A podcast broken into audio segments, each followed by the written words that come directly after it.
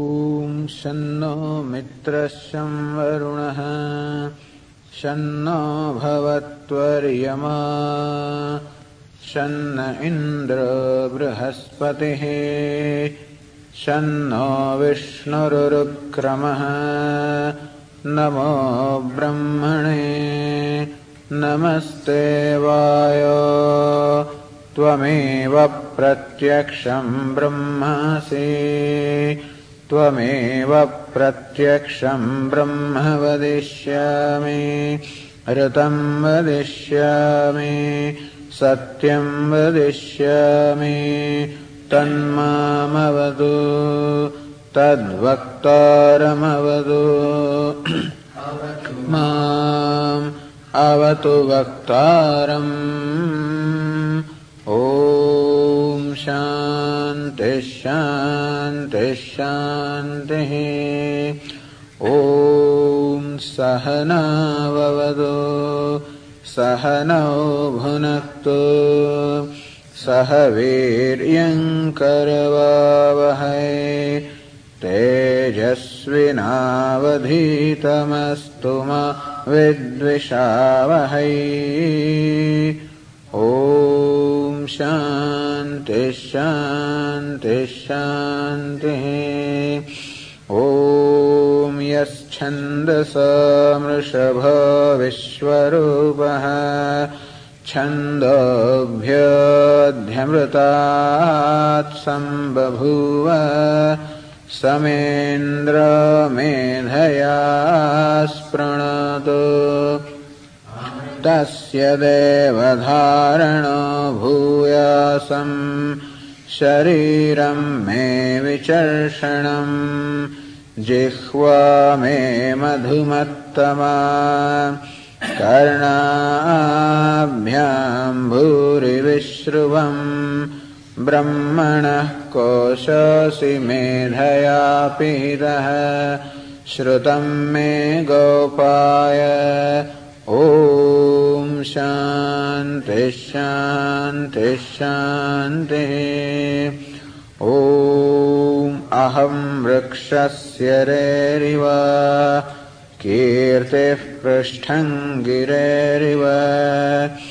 ऊर्ध्वपवित्रो वाजिनीव स्वमृतमस्मि द्रविणगुंसवर्चसम् सुमेधा अमृतोक्षितः इति त्रिशङ्खोर्वेदानुवचनम्।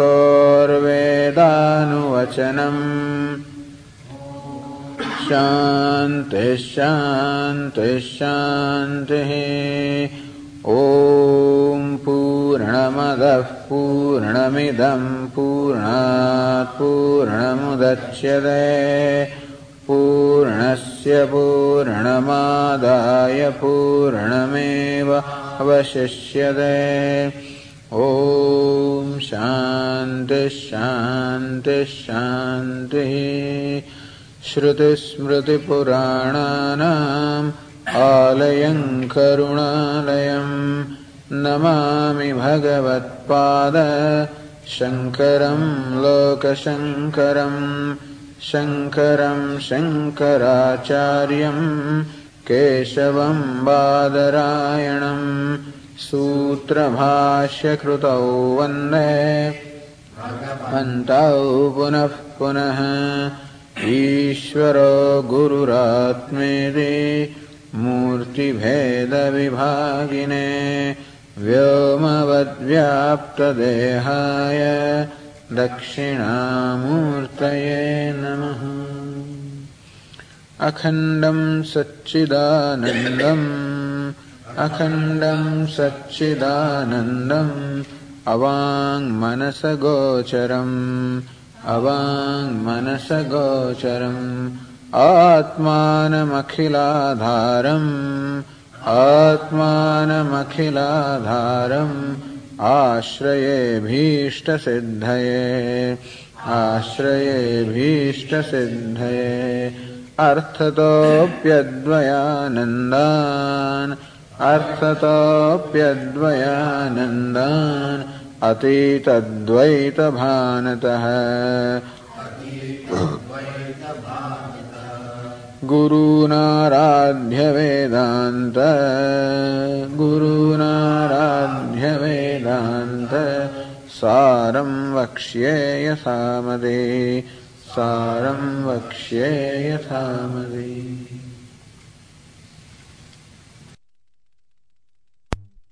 वहै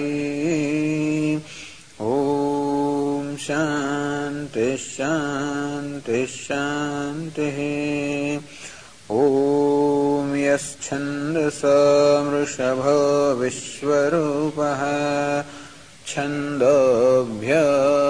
छन्दोभ्यध्यमृतात् सम्बभूव समेन्द्रमेधया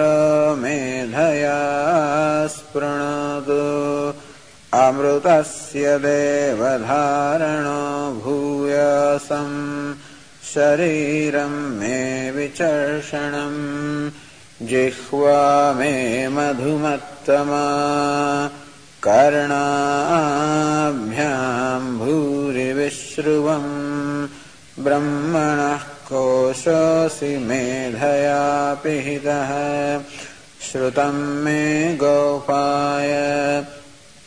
ॐ शान्तिः शान्तिः ॐ अहम् वृक्षस्य रेरिव कीर्तिः पृष्ठम् गिरेरिव ऊर्ध्वपवित्रो वाजिनीव स्वमृतमस्मि द्रविणगुं सवर्चसम् सुमेधा अमृतोक्षितः इति त्रिशङ्कोर्वेदानुवचनम् ॐ शान्तिः शान्तिः शान्तिः ॐ पूर्णमदः पूर्णमिदम् पूर्णात् पूर्णमुदच्यते पूर्णस्य पूर्णमादाय पूर्णमेव वशिष्यते ॐ शान्तिः श्रुतिस्मृतिपुराणानाम् आलयम् करुणालयम् नमामि भगवत्पाद। शङ्करम् लोकशङ्करम् शङ्करम् शङ्कराचार्यम् केशवम् बादरायणम् सूत्रभाष्यकृतौ वन्दे भगवन्तौ पुनः पुनः। ईश्वरो गुरुरात्मेदि मूर्तिभेदविभागिने व्योमवद्व्याप्तदेहाय दक्षिणामूर्तये नमः।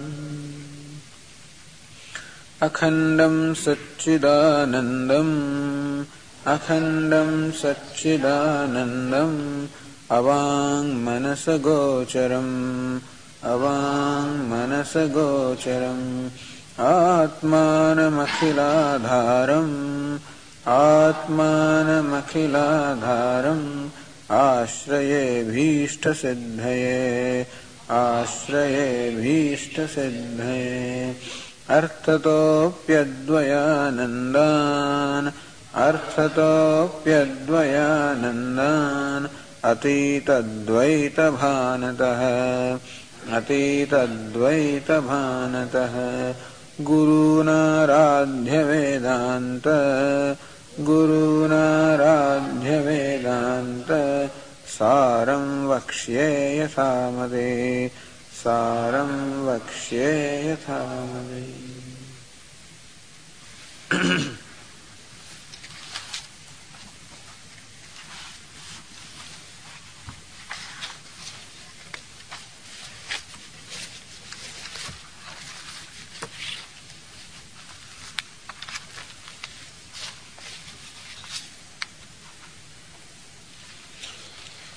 now on the page 69, passage 122. इदानीं प्रत्यगात्मनि इदमिदम् अयमयम् आरोपयति इति विशेषतः उच्यते Now it's going to be stated विशेषतः in particular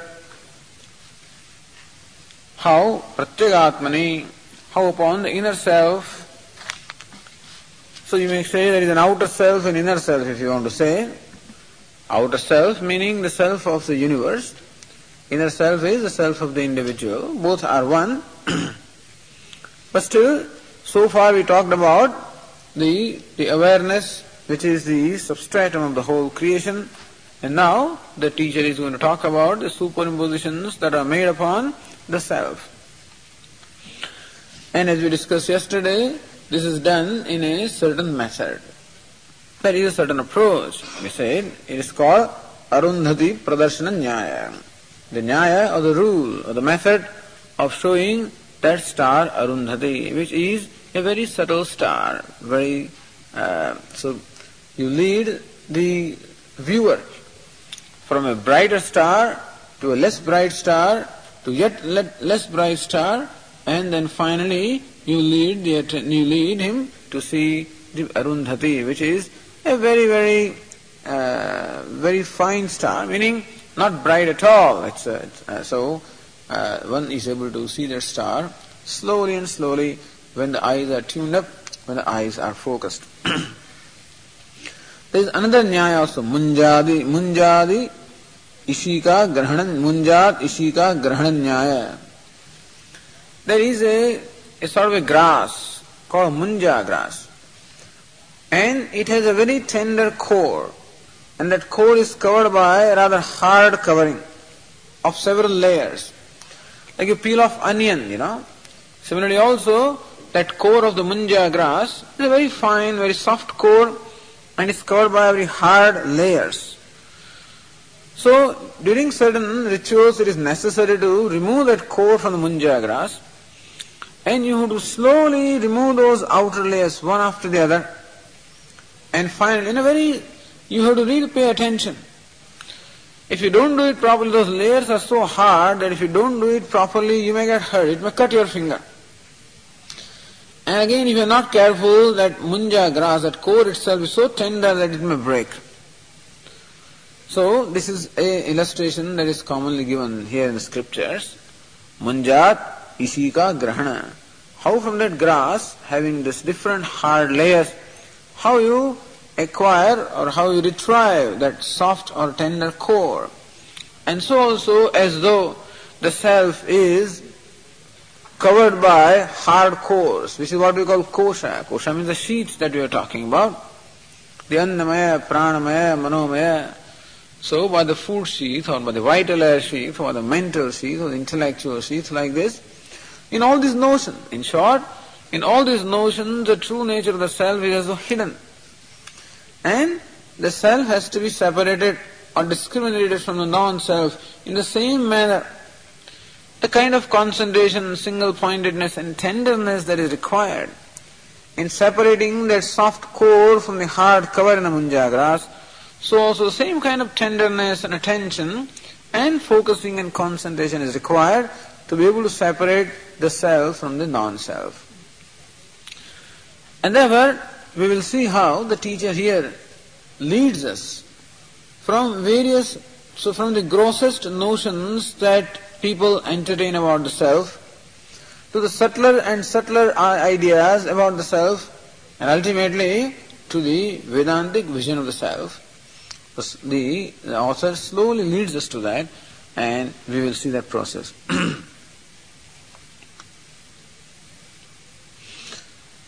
so first of all is shown the opinion of the grossest people, what they take the self to be, says in the passage 123.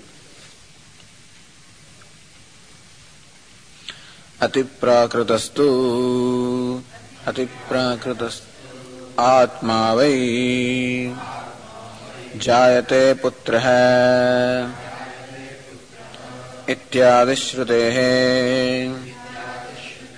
स्वस्मिन् इव पुत्रेऽपि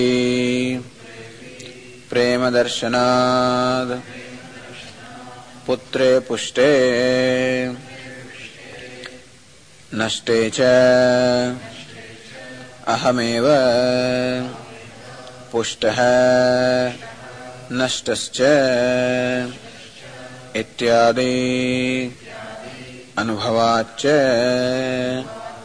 पुत्र आत्मा इति वदति। अति प्राकृत। प्राकृत meaning the one who is identified with प्रकृति प्रकृति means matter so one identified with प्रकृति of the matter is called Prakrit so the person who is very extremely deluded very gross or extremely deluded person. What is his concept of self? He says, Putra Atma iti vadati.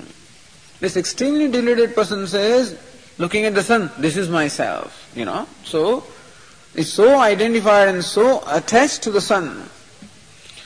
So in the olden days, I guess even now also, there is great value for having a son, S-O-N, son. And parents always used to look forward to having it. When they have a child, they would always look forward to having a son instead of a daughter. A son is a greater value. So that's how they used to think. And therefore a father would be particularly attached to son. Atma vai putra namasi. That's a statement from Veda. Or Atma vai jayate putra. So discrimination goes on from that time on. Atma vai jayate putra. It is said that Atma, the self alone is born as a son.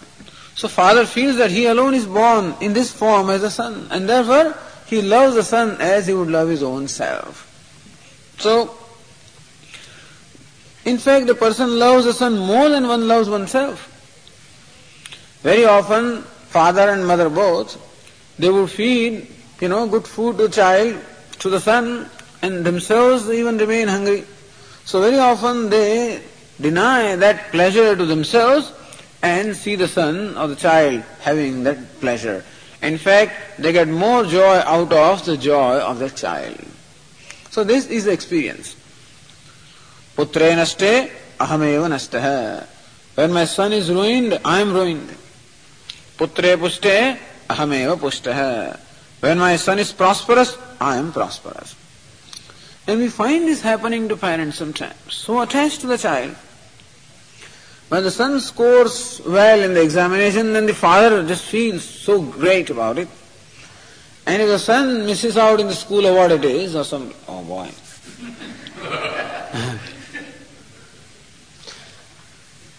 yeah, they have not been switching this on.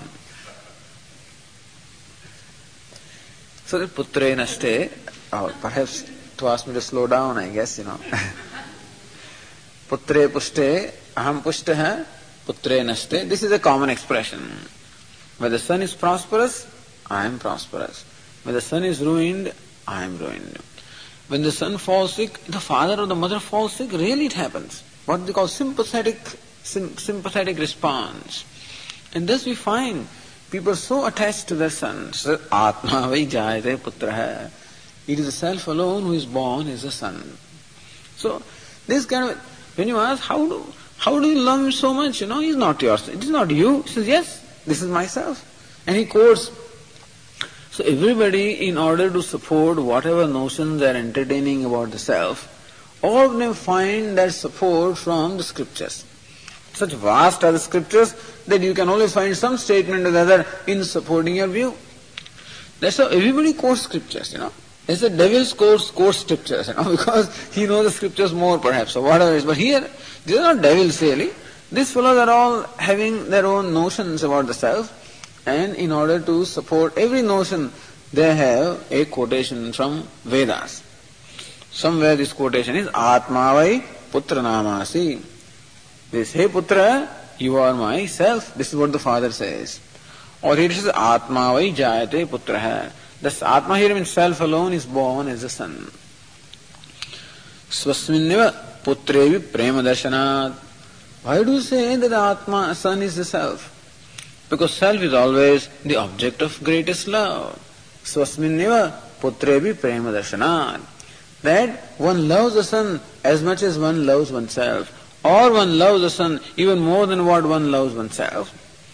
Also, putre, but you never say the son as I. Usually, Atma or self means I. So whatever is the locus of the concept I is called Atma. Atma or self is that which is the locus or the, the content of the concept, concept I. Nobody calls son as I. How do you call him yourself? It says putre pushte aham pushte putre naste aham naste. When the son is happy, I am happy. When the son is sad, I am sad. When he is prosperous, I am prosperous. When he is ruined, I am ruined. That is my experience. And that shows that son is the self. I mean, you know, this is not a philosophy.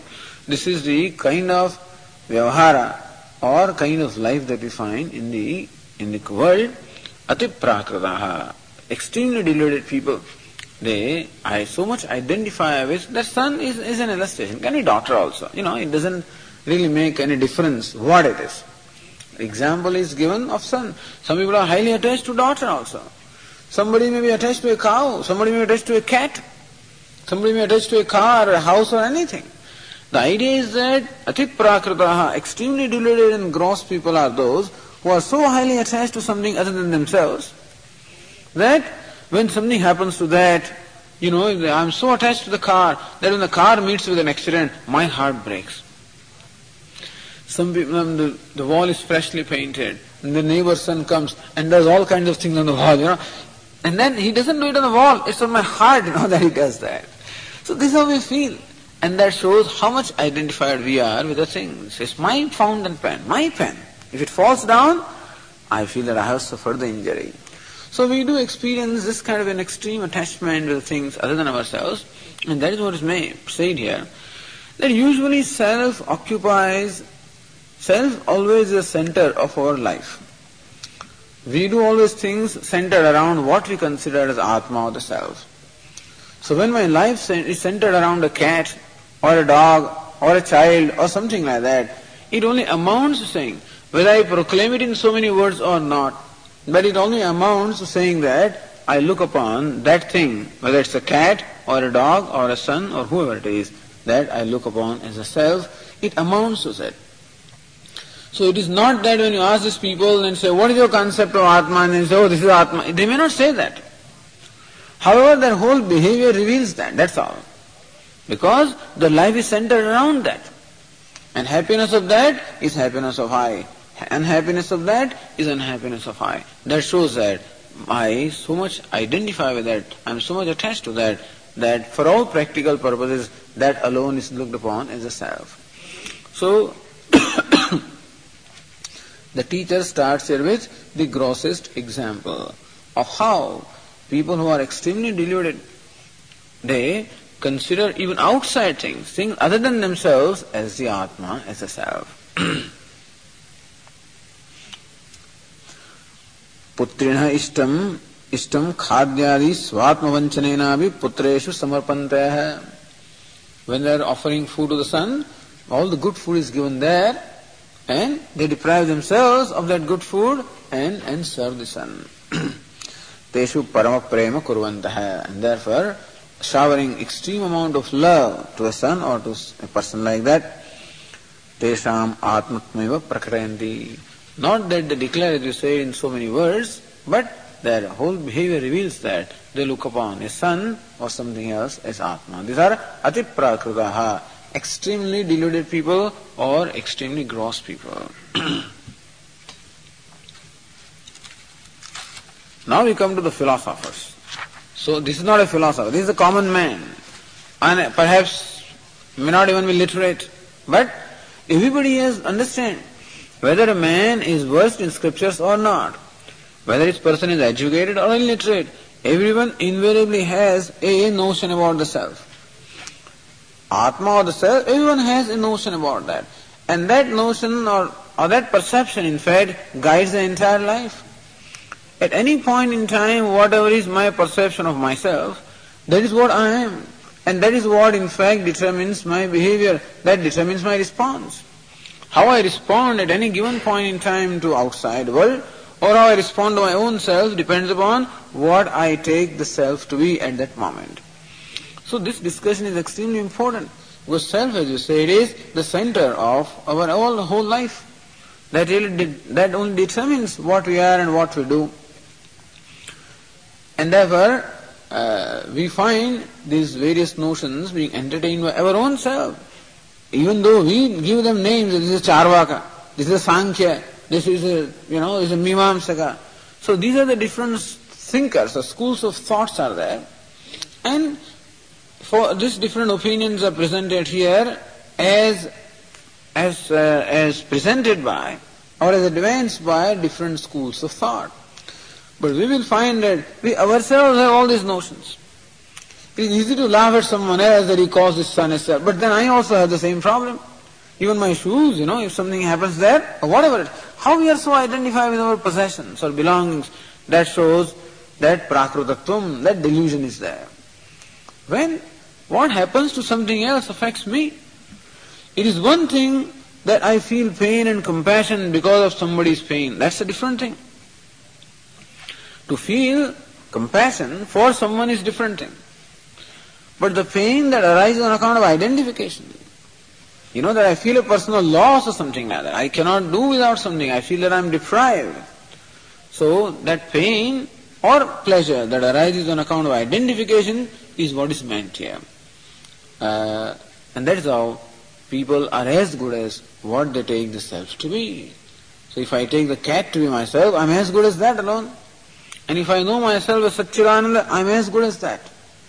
So I'm as good as what I know myself to be. That's the reason for examining all these various notions about the self. now we continue with the passage 124.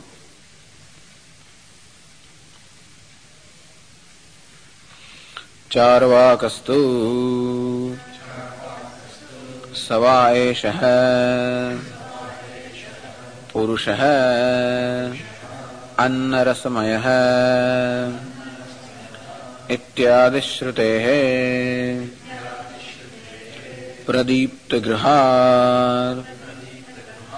स्वपुत्रम् परित्यज्यापि स्वस्य निर्गमदर्शनात् स्थूलोऽहम् कृशोऽहम् इत्यादि अनुभवाच्च स्थूलशरीरम् आत्मा इति वदति।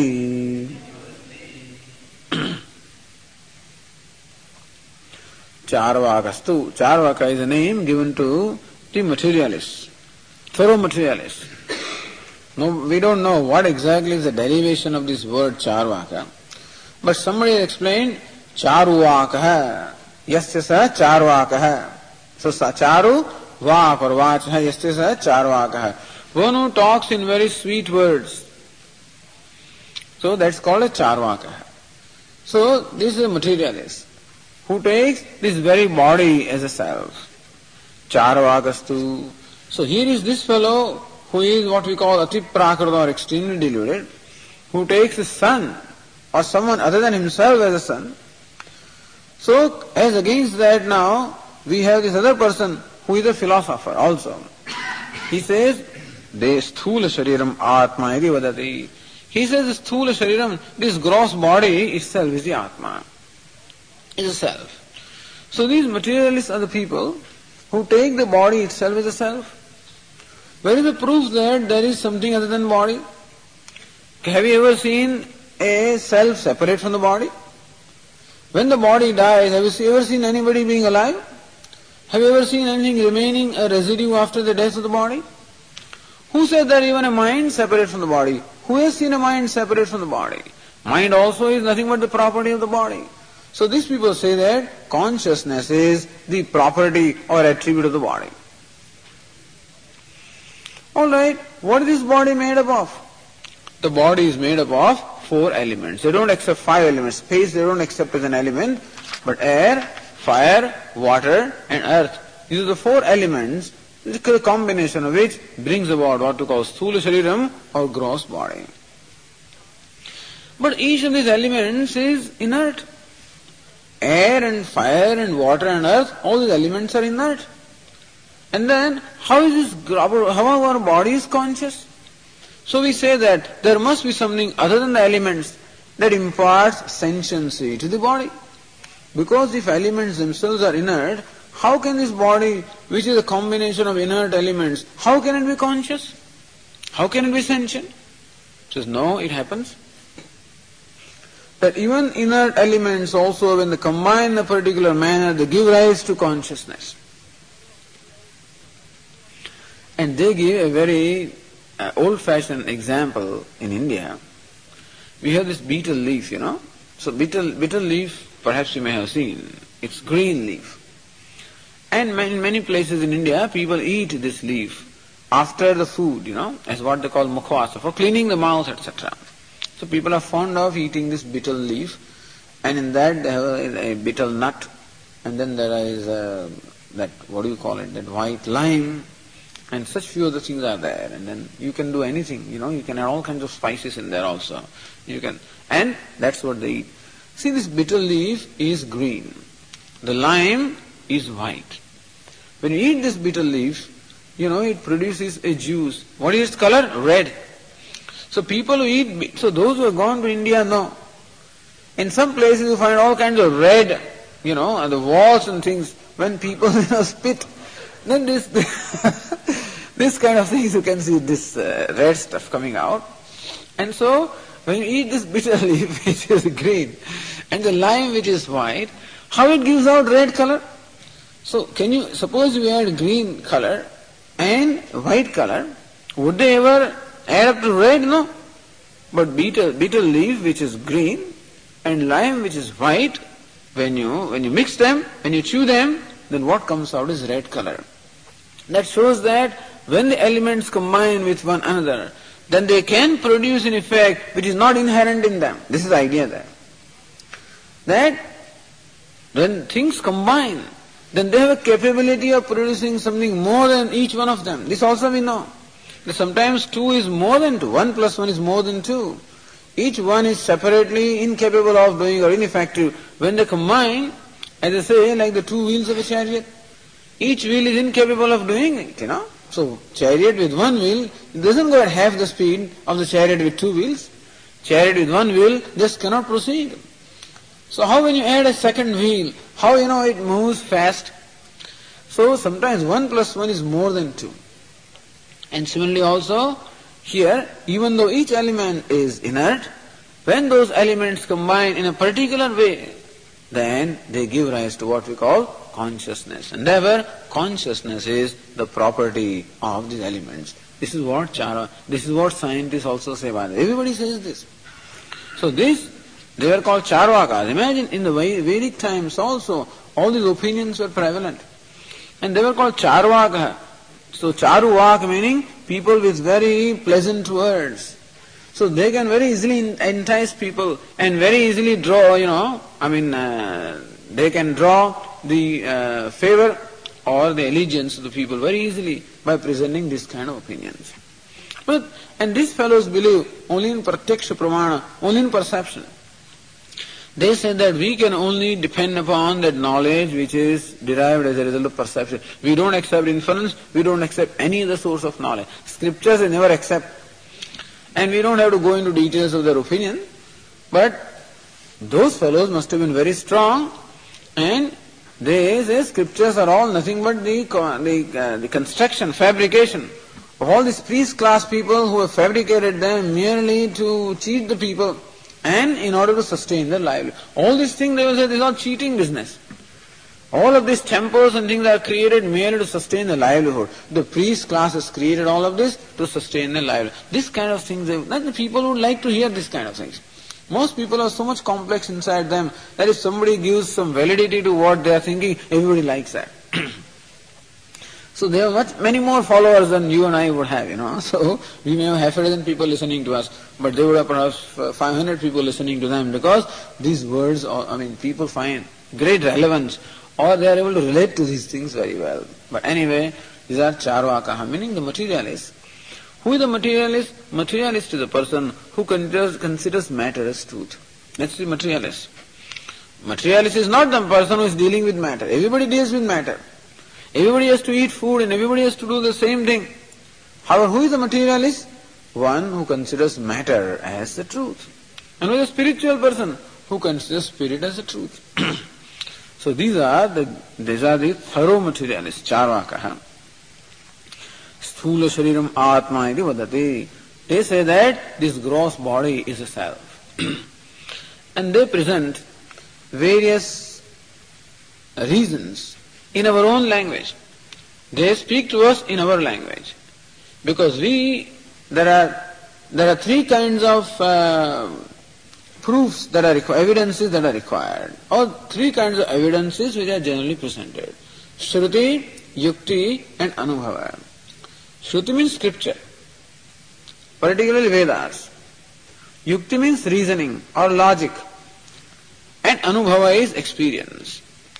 So these three, there must be a concurrence of these three, then alone we accept a given thing as truth. Shruti, Yukti and Anubhava. Shruti, what the scripture say, Yukti, whatever reason says, that also should concur with what the scripture says, and it should be our experience also.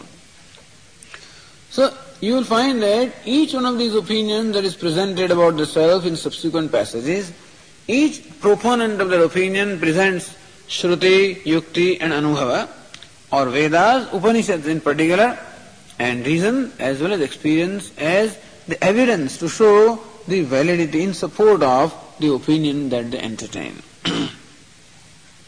so first of all, Shruti, Sava Esha Purushaha Annarasamaya. See your Taittiriya Upanishad itself says, Sava Esha Purushaha. Purusha means person or the self. Annarasamaya. This Purusha or the self is made up of what? Constituted of Annarasamaya, essence of food. Look, Taittiriya Upanishad says that the self is constitu- constituted of the essence of food. What is the essence of, what is made of essence of food? This gross body. Therefore, even Taittiriya Upanishad also says that this gross body is the self. So this is Shruti. As I said, you can always find statements from, you know, scriptures are vast literature.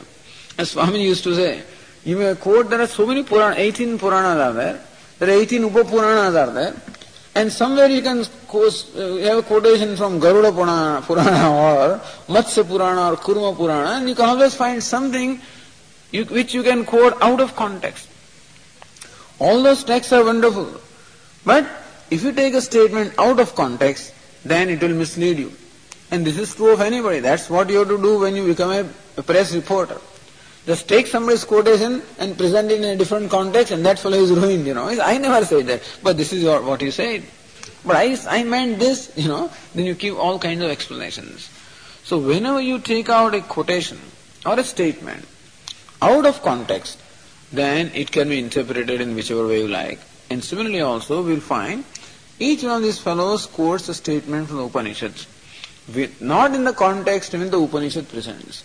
In fact, the Taittiriya Upanishad also seeks to present the nature of the self in the same manner. Starting from the grossest notion that we have about the self, that normally we take the body to be the self. And then Taittiriya Upanishad says, okay, this body is the self. But ask this question, is this body alive or is this body conscious because of itself? Or does the body derive its sentiency and derive its energy and life from something else? Pranandeva anuprananti. So, these bodies of the devatas and of the human beings and all the bodies, they are all alive because of prana, because of the vital air. And if that vital force is not there, this body is no more alive.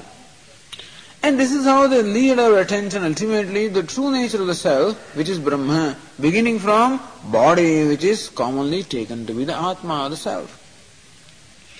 And in context of that, this statement occurs in Taittiriya Upanishad, that this, this self, made of, this one made of essence of food is the self. So it says, see your Upanishad says that the gross body is the self.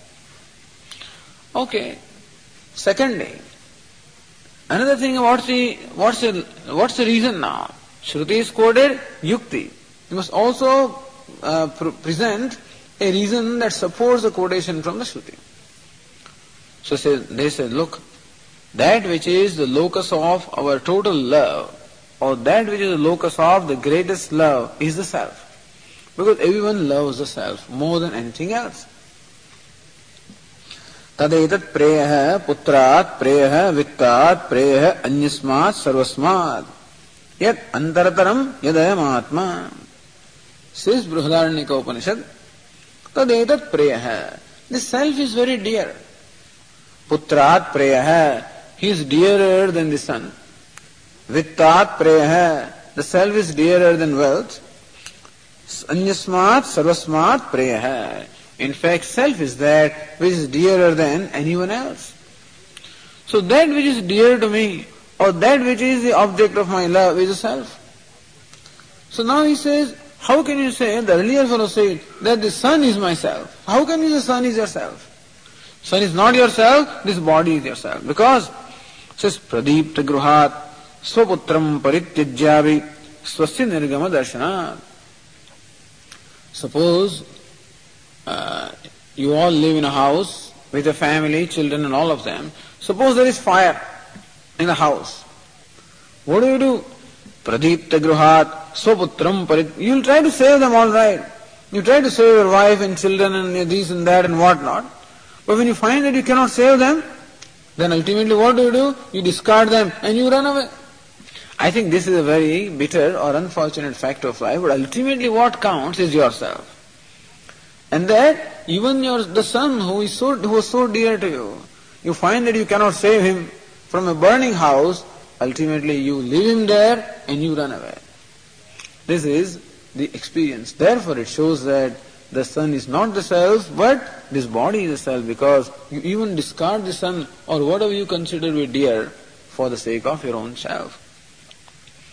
You know, they, in order to make this point, they tell us the story of a monkey, of a, of a female monkey, of a mother monkey. They say that the mother loves the child like nobody loves. And mother loves the child more than her own self. Hmm? That's what is said about the love of mother. So there was this discussion between an emperor whose name was Akbar and he, has a, he had a minister whose name was Birbal. So there are many stories of Akbar and Birbal, this kind of uh, dialogue between them. So the emperor says that, look, mother loves her child more than she loves herself. Then the minister says, no, no, my sir, this, that is, no, no, my lord, that cannot be so. She says, yes, it is so. It's okay, we'll demonstrate. Then you know what they did? Says, this minister took the emperor to a place, to the garden, where there was a, uh, what do you call it, the water fountain. So, there was this water well, a shallow well was there. And one monkey, uh, a female monkey with a little child, they were brought there and made to stand in that, the, the in the uh, in the uh, water well, which was empty, and slowly and slowly the water was being filled. So monkey was holding that little child, you know, in her hand, and the water started rising. And slowly and slowly, as the water rose up to the hand, she started lifting the child. Then Emperor says, See, I told you that she will always protect the child. Slowly, as the water surface kept on rising, slowly and slowly she started lifting the child, and finally she kept it on her head. Look, I told you that the mother loves child more than she loves herself. But when the water started rising up to the nose level, and when that female monkey could no more now sustain her own life, this is the story, you know. You know what she did? She took that child, kept it on the floor and stood on her on that, you know. so this is the story anyway. I don't know. The, the point is that when it really comes to ultimate test, then it will be found that one loves one's own self or this body more than anything else. Putrat preya, vittat preya, anyasmat sarvasmat preya. The self is dearer than the son, dearer than wealth, dearer than anything else. this is argument this this people advance in support of their view that it is a body that is a self, gross body that is a self, and not the son. So pradipta gruhat swaputram parityajyapi swasti nirgama darshanat. We find that the person runs away even leaving the dear son also in the house which is on fire.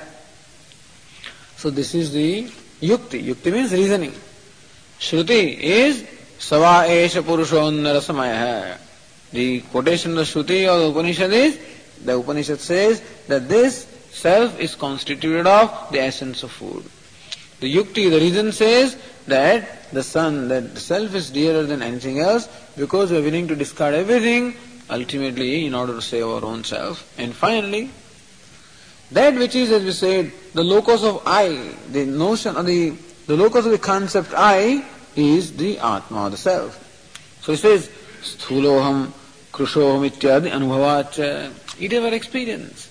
That I call myself, hey, I am fat, I am lean, I am tall, I am short, I am fair, I am dark. So when I when I identify myself in this manner, or when I think of myself in this manner, that I am tall and I am short, then what am I saying actually? That is body I am. Because it is body that is tall and short and fair and dark and lean and fat and what not. So when we think of ourselves as fat or lean, Swamiji, this year that's it now. Only one meal a day, no two meals, you know, what it is. Why? Because I must shrink. so this is how we live. That how does that arise? Or anyway. So when you have this kind of resolves, no more sweets now. So these resolves arise from where? Only from this notion on my or taking this body to be myself. It doesn't have to be. I can take the body to be an instrument also, which is meant for a certain purpose and therefore want to keep it fit. That also is okay. But many people who are so identified with the body, they say, I'm fat, I'm lean, I'm tall, I'm short, and then really we feel that. So when the head starts turning grey, then you really feel that, that's it. When the wrinkles come, then you feel that you are gone now. You're going, that is it. And so, this kind of fears and things like that which arise in us shows the tremendous identification with the body. And it is not that Charvaka or these materialists say that, everybody says that. This materialist is present in everyone. It's easy to laugh at these people and dismiss it as their opinion, but we must know that all these opinions are entertained by us at one point in time, and we have to know how this body is so dear to us because that is considered with the self. And therefore, I always identify as a man, as woman, as father, as mother. All of these are the attributes of the body. And therefore, when I identify myself that way, it shows that this body is in fact taken to be the self by me. so these are the charvakas. These are the what they call the uh, materialists, thorough materialists. Okay. So by the way, everyone accepts this one thing, that whatever is the locus of the concept I, that is indeed the self. That everyone accepts. Whatever is the locus of this concept I is the self. So they say that the body is the locus of the concept I, therefore body is a self.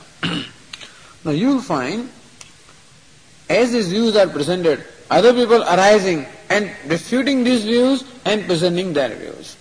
So just as this fellow who takes the body as a self refuted the view of the son being the self, now somebody else rises and it refutes the view that this gross body is a self. Now who is he? Says the next passage.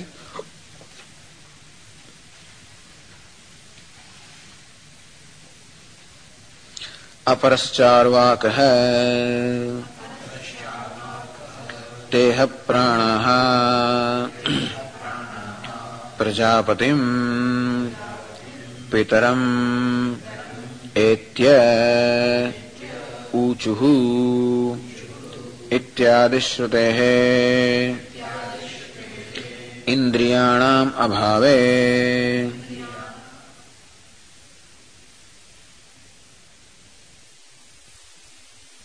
काणोऽहम् बधिरोऽहम् इत्यादि अनुभवाच्च।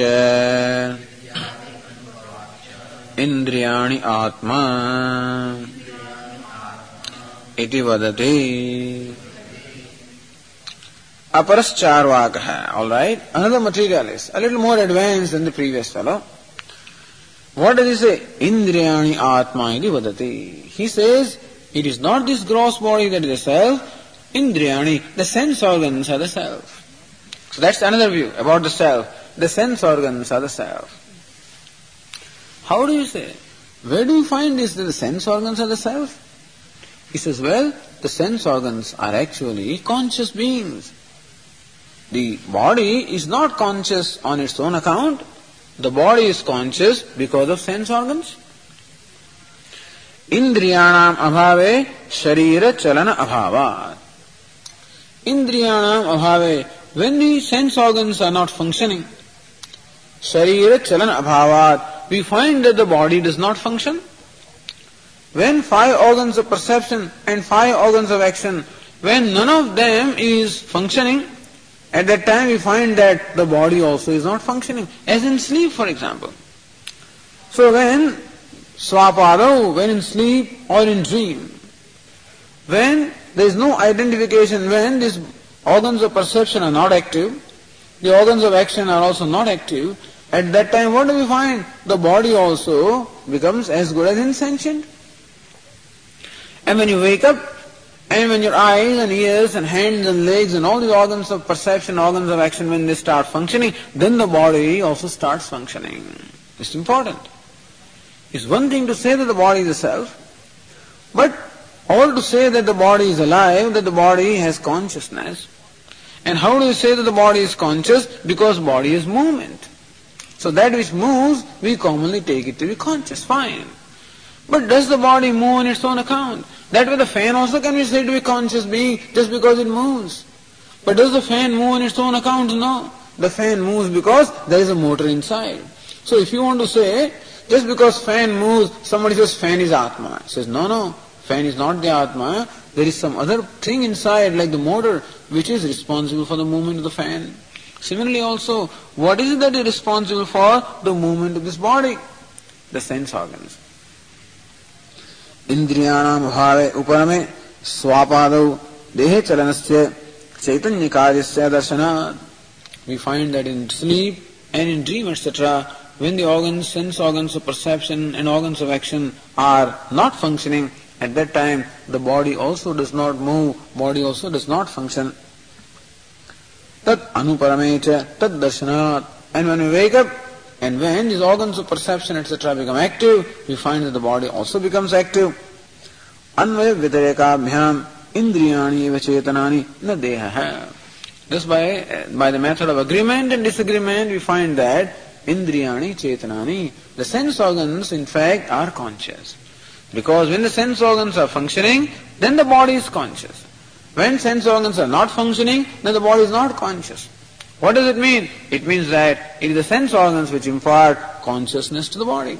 When electrical power is there, then the bulb shines.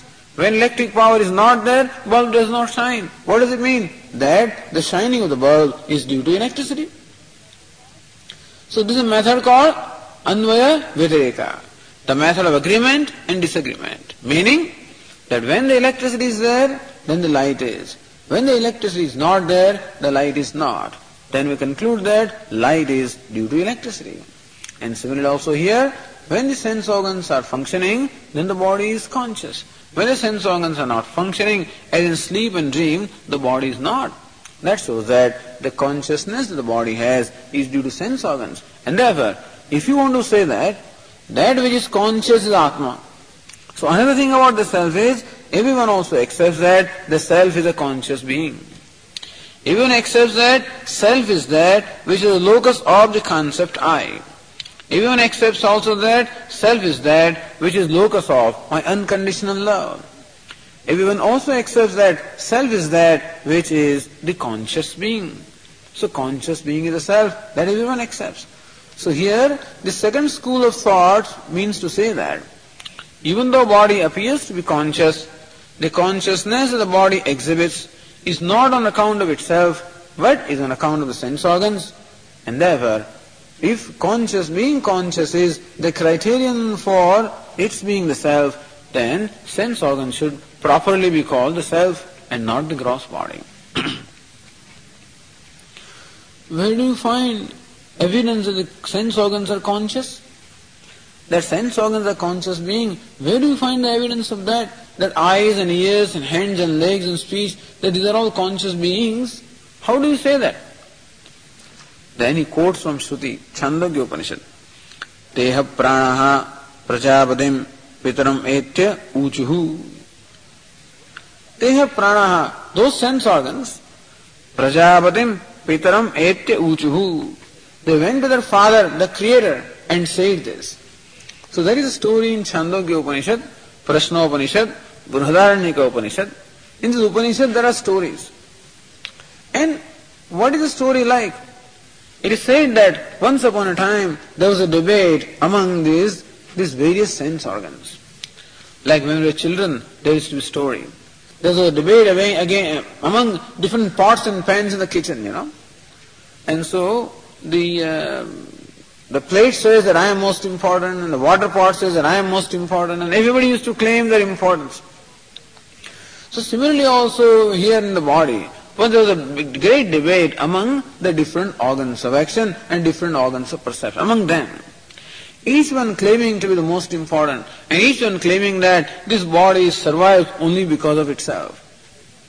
So speech claimed itself to be the most important, eyes claimed themselves the most important, mind claimed itself to be the most important. And thus each one claiming to be the most important and claiming to be the self. They could not come to any conclusion. Therefore, in order to now uh, get the justice or in order to decide who is right, all of them went to Prajapati, the creator, the father, and asked him.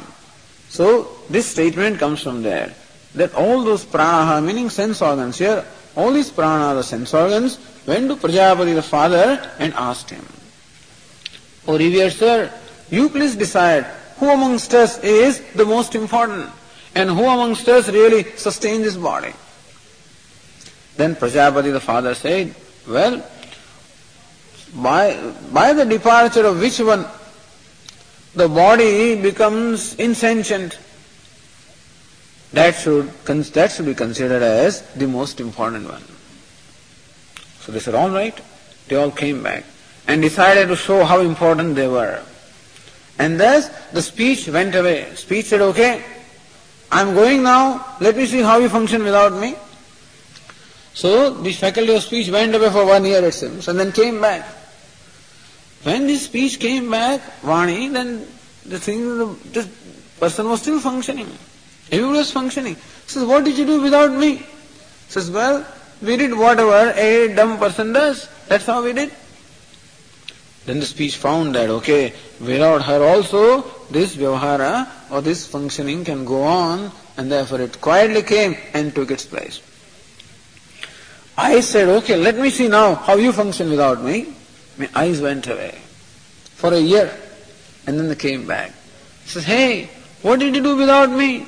Well, without you, we were like the blind, like a blind person functions, so we function. Then I realized that without them also, this body can function. And like this, one by one, different faculties left. The mind left at one point in time, saying that, look, let me see how you function without me. And then it came back after one year. Hey, what did you do without me? Well, like a total stupid fool acts, you know. So also, like a dumb person. So we also did that. Mind also found that this body can function without that. The story continues. Then this vital force called prana is all right now. Let me see how you function without me. And this prana or the main vital force started leaving the body. It did not even leave, it started leaving. And even as it started leaving this body, you know what happened? Like the horses, like a horse, sometimes they tie the legs of the horse with a, uh, you know, tie it with a small post or something like that. But sometimes this horse, you know, is so strong that it pulls that post and then runs away. And similarly also, when this prana or the vital has started leaving the body, then all the sense organs found that they were as though being pulled away from the very root. And they found therefore that they cannot survive if this prana or the vital air is not. So they, all of them, say to him, Oh prana, oh vital air, please don't leave. Because when you leave, then we cannot remain here. We seem to be dragged along with you. So you please leave. We accept that you are the most exalted amongst us. This story appears in more than one Upanishads in, with slight variations. What's the purpose of the story?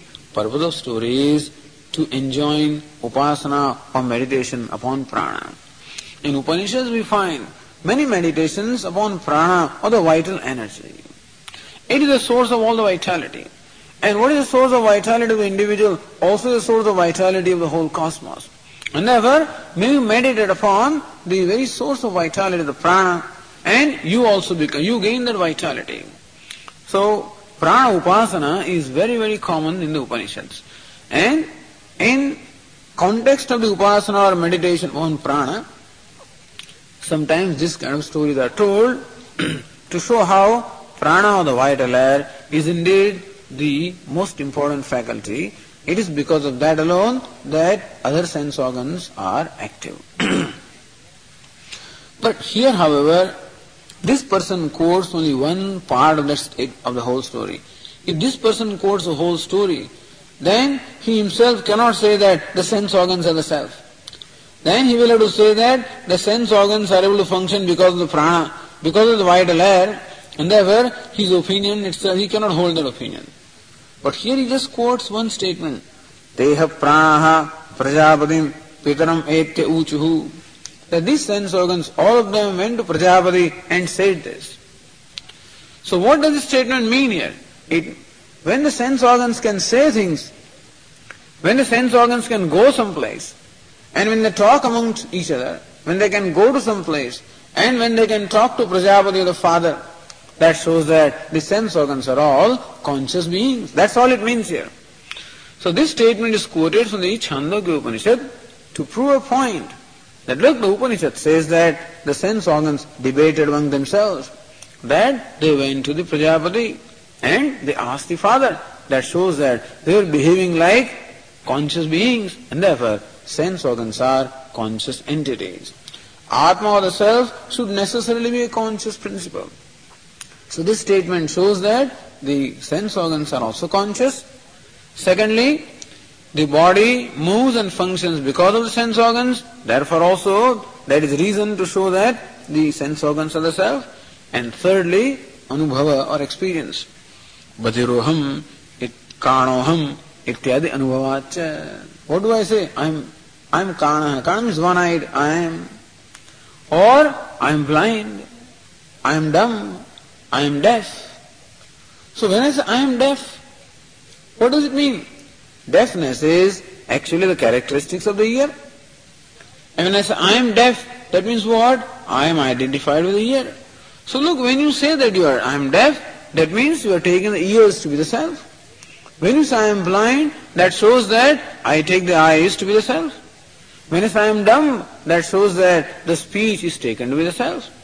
And thus, just as other person quoted our experience, I am fat and I am lean, this person quotes another experience or another kind of statements that we make that I am blind, I am deaf, I am dumb, I am one-eyed, etc., etc. So these kind of notions on our part reveal the fact that the sense organs are indeed taken to be self by us. Shruti, Yukti and Anubhava. Shruti or Upanishad statement was quoted here to show how the sense organs are conscious beings therefore they are Atma. Yukti is quoted that without Yukti reasoning, that without the sense organs, the body cannot function. Therefore they are the self. And Anubhava, the experience is quoted that a person says, I am lame and I am dumb, etc. That shows that the sense organs of action or organs of perception are taken to be the self.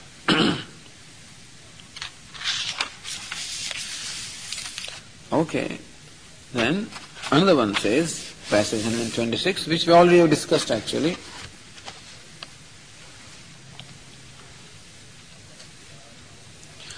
अपरश्चार्वाक है अन्योन्तर आत्मा प्राणमय है इत्यादि श्रुते है प्राण अभावे इंद्रियादि चलन अयोगाद। अहम अशनायावान। अहम पिपासावान। इत्यादि। अनुभवाच प्राण आत्मा। इति वदति Aparas yet another school of materialists, little more advanced. What does he say? Prana Atma vadati. He says prana or the vital air is the self. This vital air is a self. and in that contention he also presents Shruti, Yukti and Anubhava. He also presents scripture, also presents reasoning and presents our actual experience. What does he say? Prana abhave indriyadi charana ayoga. First the reasoning. He says that you are saying that the sense organs are the self because sense organs are, is, are those which provide the consciousness to the body.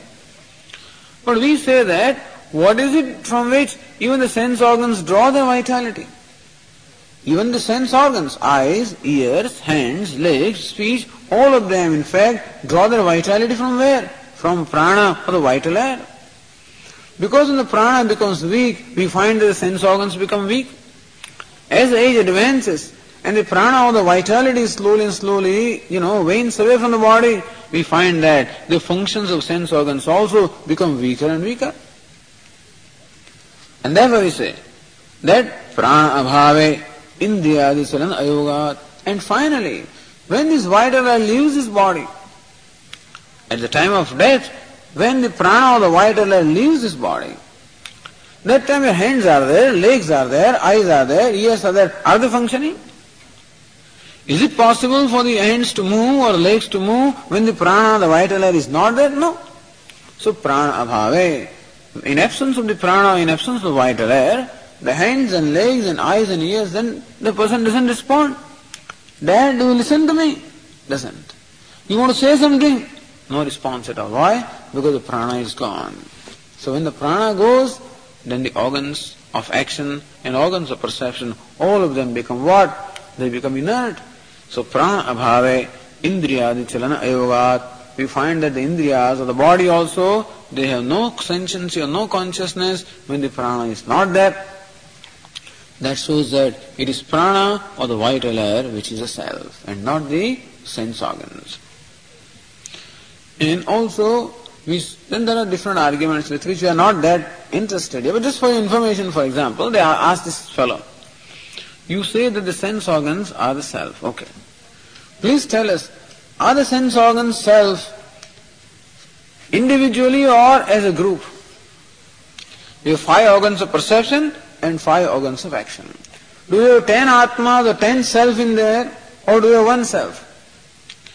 If you have ten self, then this body cannot function even for a moment. Because one cell may want the body to go ahead, eh, forward, the other cell may want the body to go backward, you know.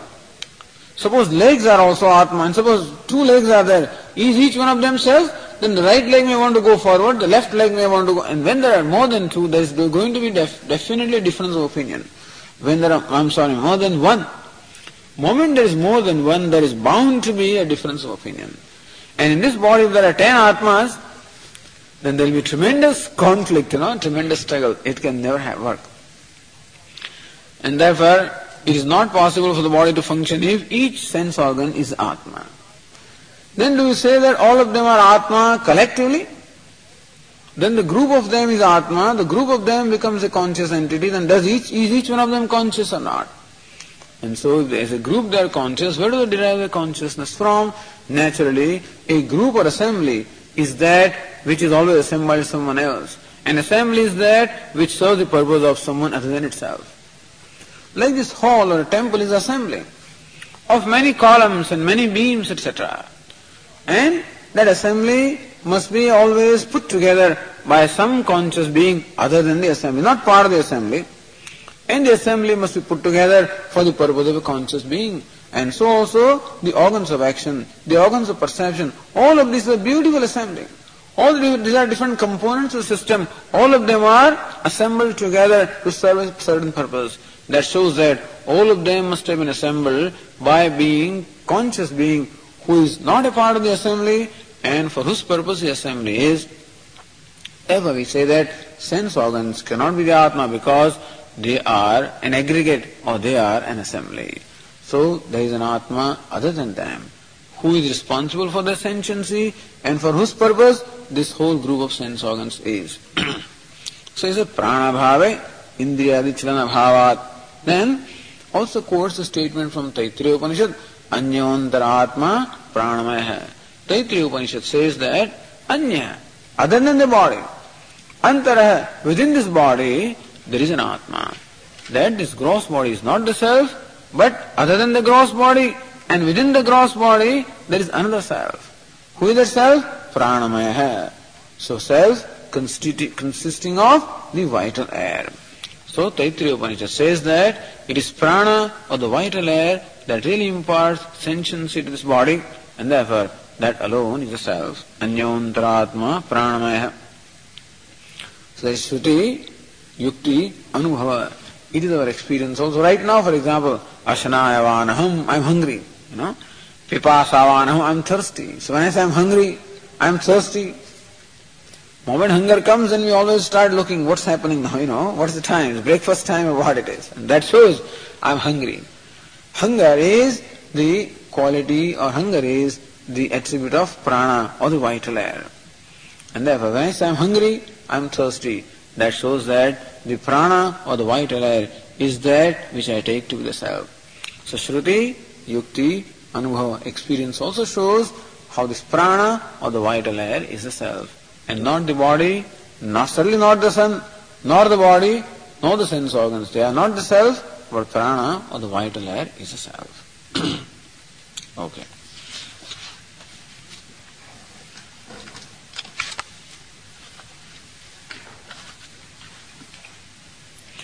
ॐ पूर्णमदः पूर्णमिदम् पूर्णात् पूर्णमुदच्यते। पूर्णस्य पूर्णमादाय पूर्णमेवावशिष्यते ॐ शान्तिः शान्तिः शान्तिः। शङ्करम् शङ्कराचार्यम् केशवम् वादरायणम् सूत्रभाष्यकृतौ वन्दे भगवन्तौ पुनः पुनः। ईश्वरो गुरुरात्मेरि मूर्तिभेदविभागिने व्योमवद्व्याप्तदेहाय दक्षिणामूर्तये नमः। ॐ शान्तिः शान्तिः हरिः ॐ श्रीगुरुभ्यो नमः। हरिः ॐ